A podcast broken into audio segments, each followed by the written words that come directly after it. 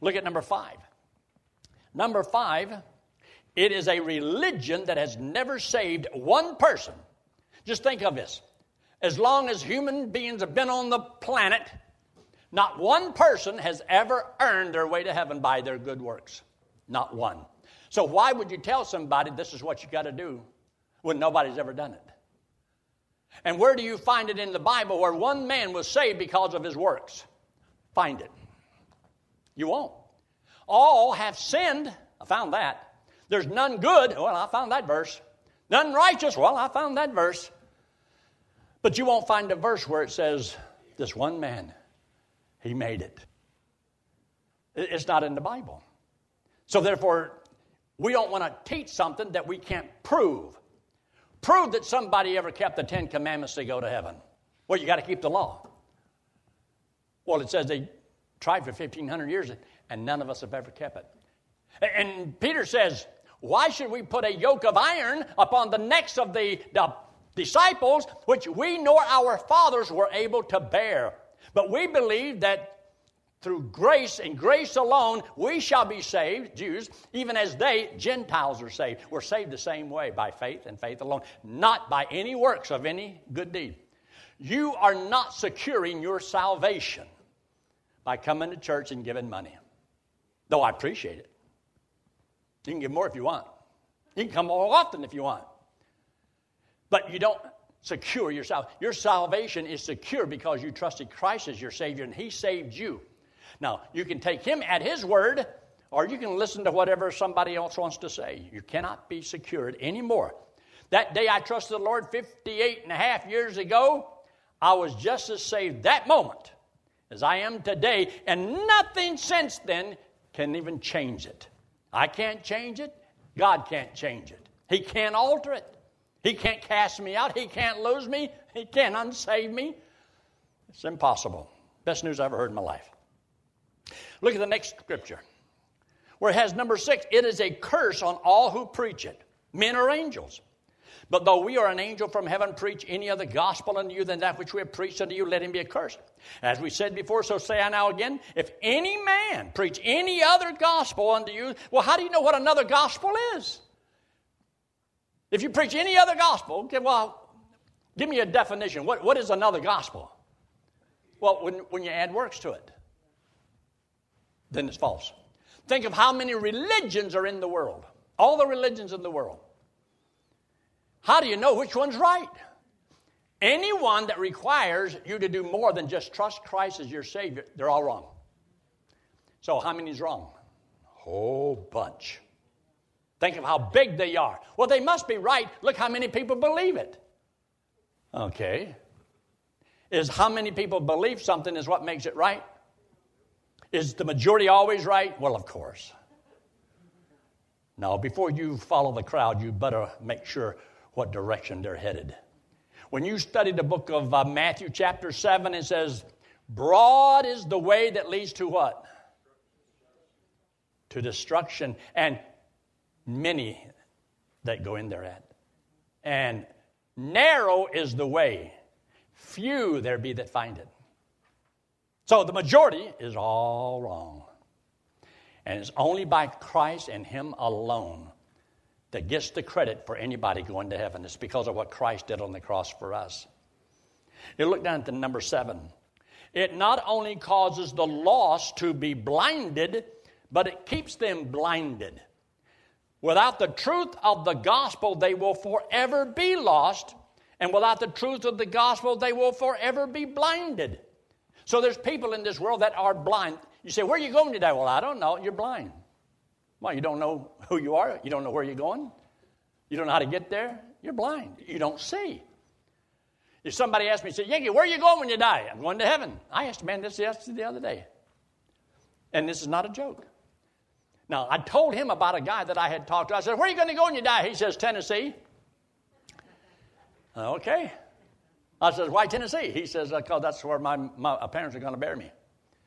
I says, uh, he says, and, and, that's all I believe is going to happen to me. I'm just going to die and that's it. That's it. I said, have you ever died before? He said, no. I said, then you don't know that's true, do you? Because you haven't done it before.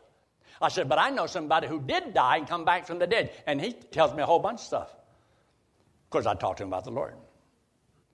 And this guy, which was this week, I asked him, I said, Where are you going to go when you die? he says, When I die, that's it. I said, That's all. He said, Yeah. I told him the same thing I told the other. So I told him, I said, Would you do me a favor? He said, Sure. I said, Don't die. He said, I can't control that. I said, I know. I says, You need to understand, regardless of what you say or think, the Bible is still true, and God is God. And He says there's a heaven, and He says there's a hell. And he says the only way to get to heaven is by trusting Christ as Savior. There is no other option. There's no plan B or C or D. Anyway, he would not believe it. I said, Do you understand what I'm saying? He said, I understand what you're saying. I said, Well, you believe it? No. Can't win them all. So, down at the bottom, without this truth, men are blinded. In whom the God of this world, which is the devil, hath blinded the minds of them which believe not lest the light of the glorious gospel of Christ, who is the image of God, should shine unto them. That's why the most powerful thing in all the world that helps a blind man see is the light of the gospel. The light of the gospel is the truth. The truth. And the truth of the gospel is God loves you. That's the truth. And you and I have sinned, and that's the truth. And the wages of sin is death, and that's the truth and we're going to spend an eternity in hell, and that's the truth. And we cannot earn our way to heaven, and that's the truth. But God loves us so much, He sent His Son, and that's the truth. And He died on the cross, and that's the truth. And He died and paid for all of our sins, and that's the truth. Came back from the dead, and that's the truth. And He says the only thing He wanted us to do is believe the truth. And when you believe the truth, He puts that payment to your account. I have a payment for all of my sins. Why should Christ down the cross and pay for all my sins? Well, because he, see, he did it because he loved me. And he paid for my sins because he didn't want me to do it. He really loves me. But he loves you too. I don't want you to think that. He doesn't. Look at the top of the page. It causes the lost to think that God's or man's good works is part of Christianity. People will judge Christianity by the message that we preach. And so some people say, well, no, I'm not ready yet. What do you mean by you're not ready? I'm not ready to change my life. I'm not ready to go to church. I'm not ready to stop my sins. I'm not. Whoever told them they had to? It's not in the Bible. It is in the Bible that after you have trusted Christ as your Savior, that it is the will of God for His children to depart from iniquity. But God never tells a lost man to turn from sin. That's what it comes from repentance. No, it doesn't. Repent means to change your mind, think differently. Don't think you can save yourself by your good works. Put your trust in Jesus Christ. Even God repented, but he didn't turn from sin. But after you and I are saved, yes, God says for his children, a lot of things he tells us to do. And then he says this in chapter 12 of the book of Romans I beseech you, therefore, brethren, by the mercies of God to the believer, that you present your body as a living sacrifice, holy acceptable unto God, which is your reasonable service. You see, Salvation is one thing. That's where we just trust Christ. But for service, to live for the Lord, that's after I'm saved because of what He's done for me. Then I present my body as a living sacrifice to the Lord. But I don't do that to get saved. Then it's works for salvation. Then he says in verse 2 and be not conformed to this world, but be transformed by the renewing of your mind that you may prove what is that good and acceptable and perfect will of God.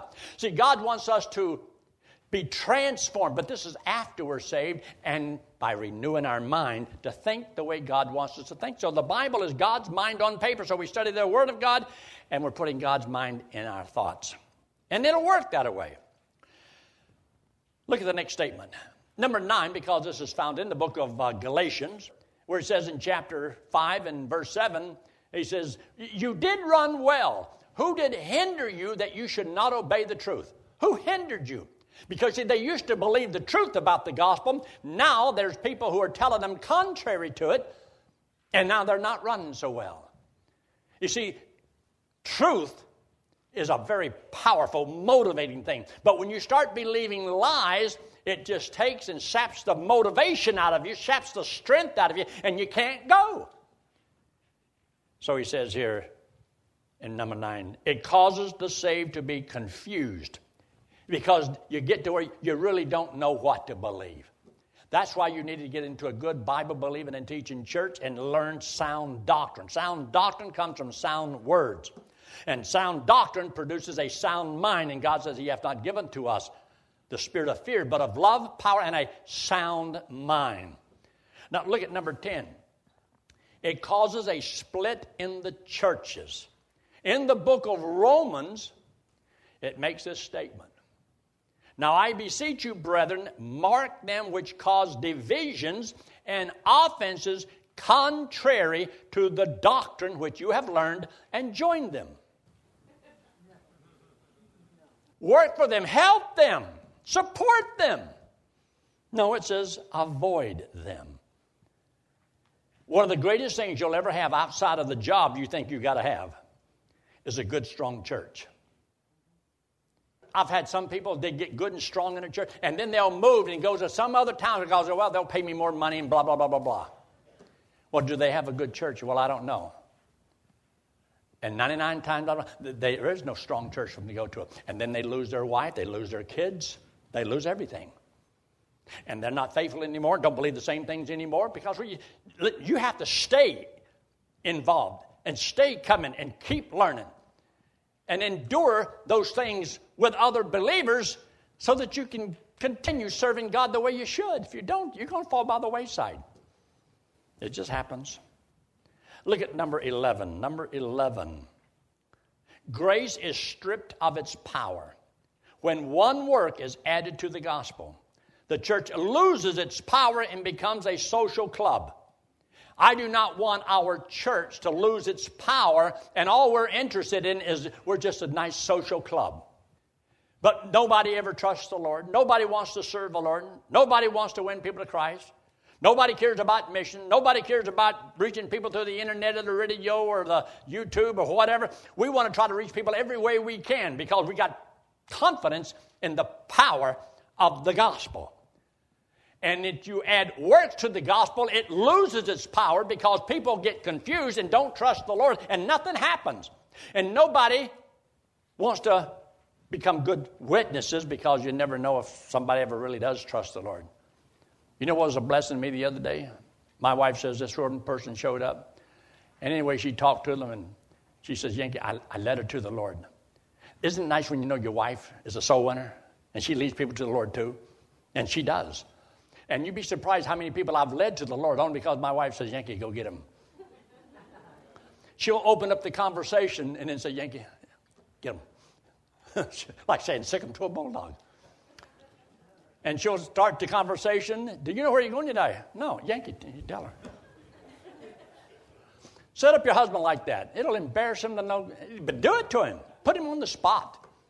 Say, look, I got something I want you to hear. I mean, this is awesome. You got to hear this.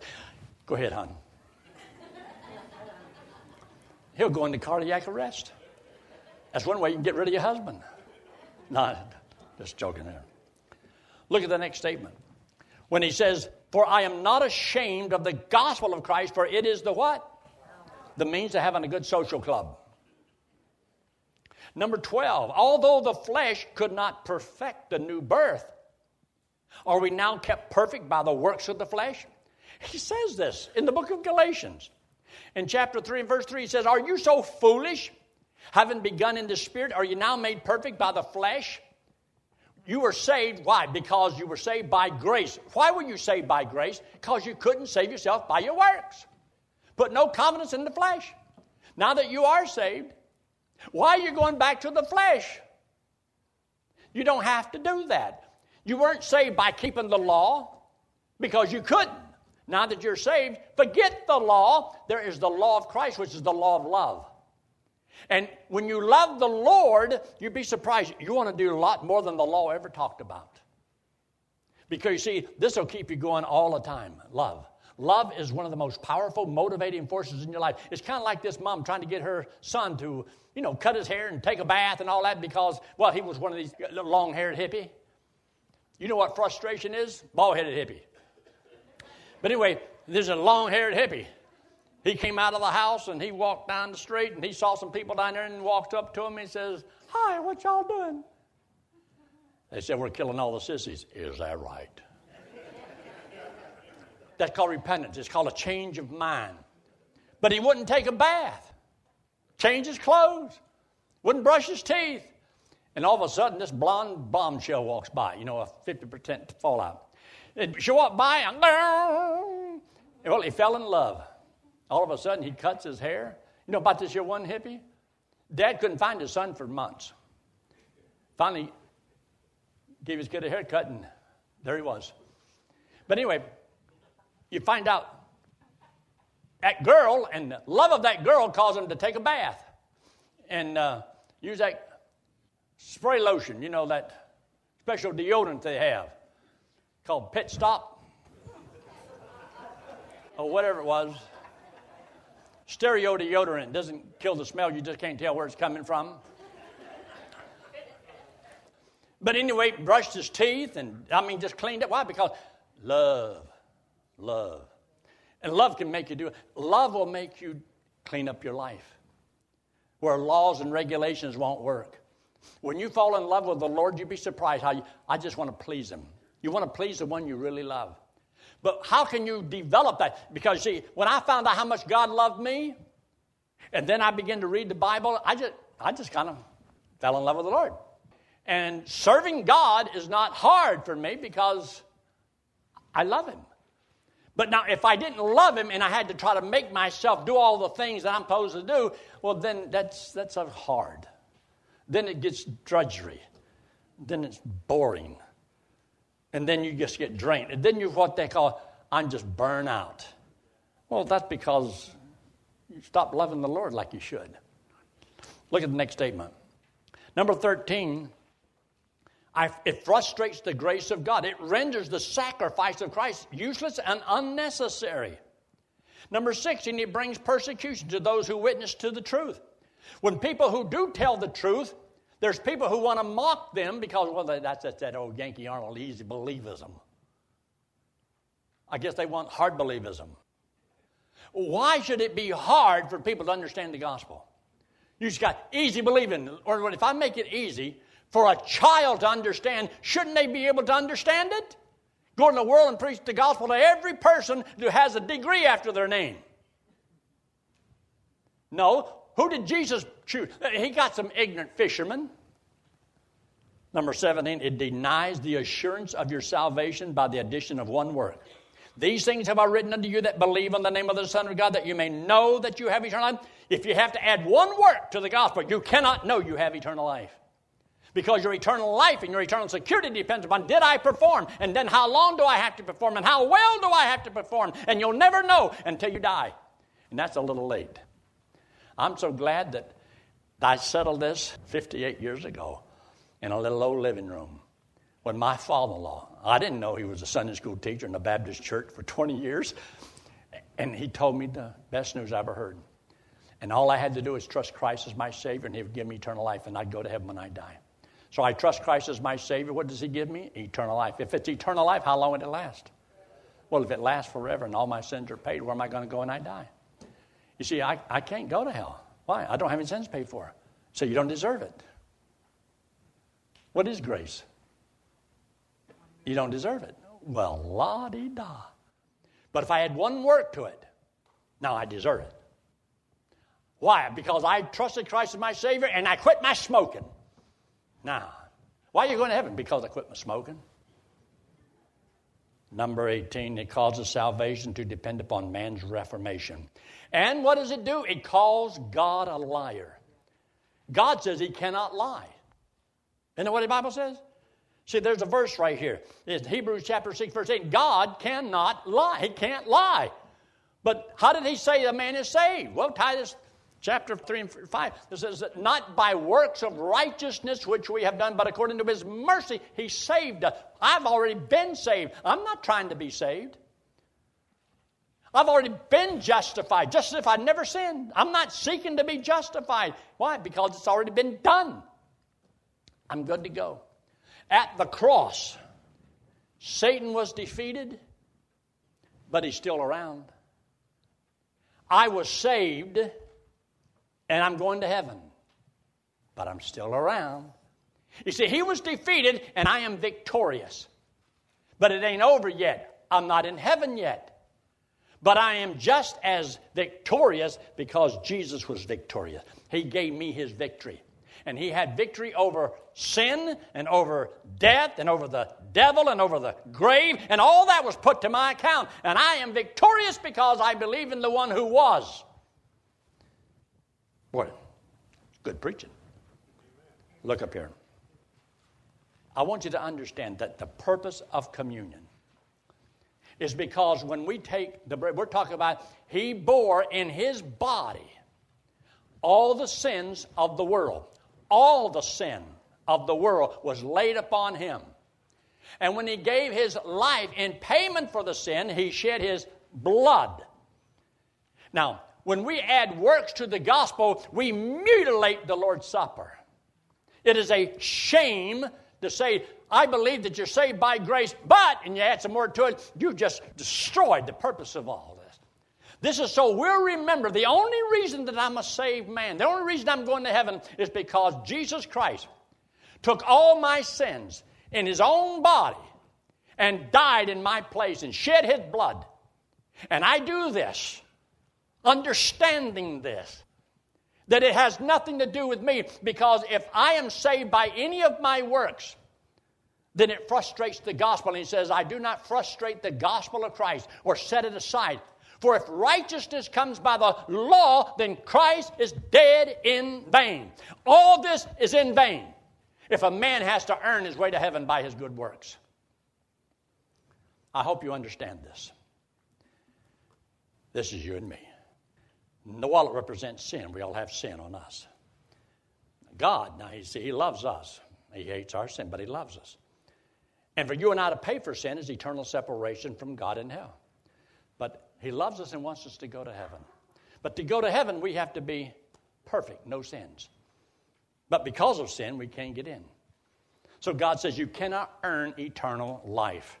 Impossible. So this hand represents Jesus Christ. He's the Lord God in the flesh. He came into this world, he had no sin, he didn't have to die. But because he loved us, he hated our sins because our sins separated us from him.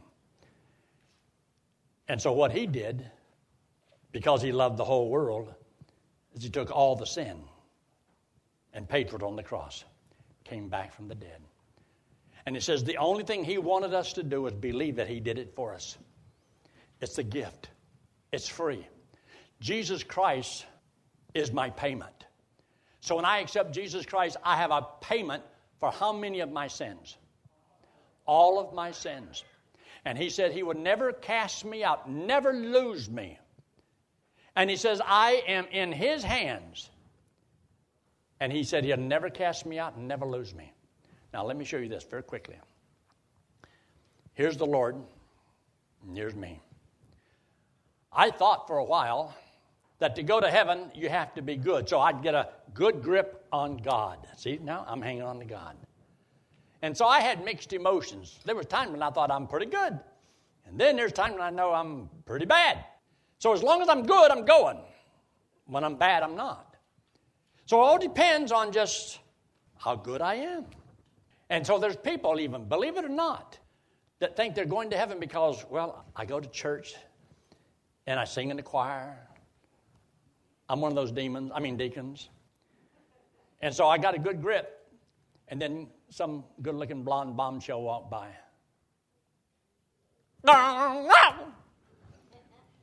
And you hope that you don't die in the middle of some bad thought or something. See, this is a person who's trying to save themselves. That's the person who believes they can lose their salvation.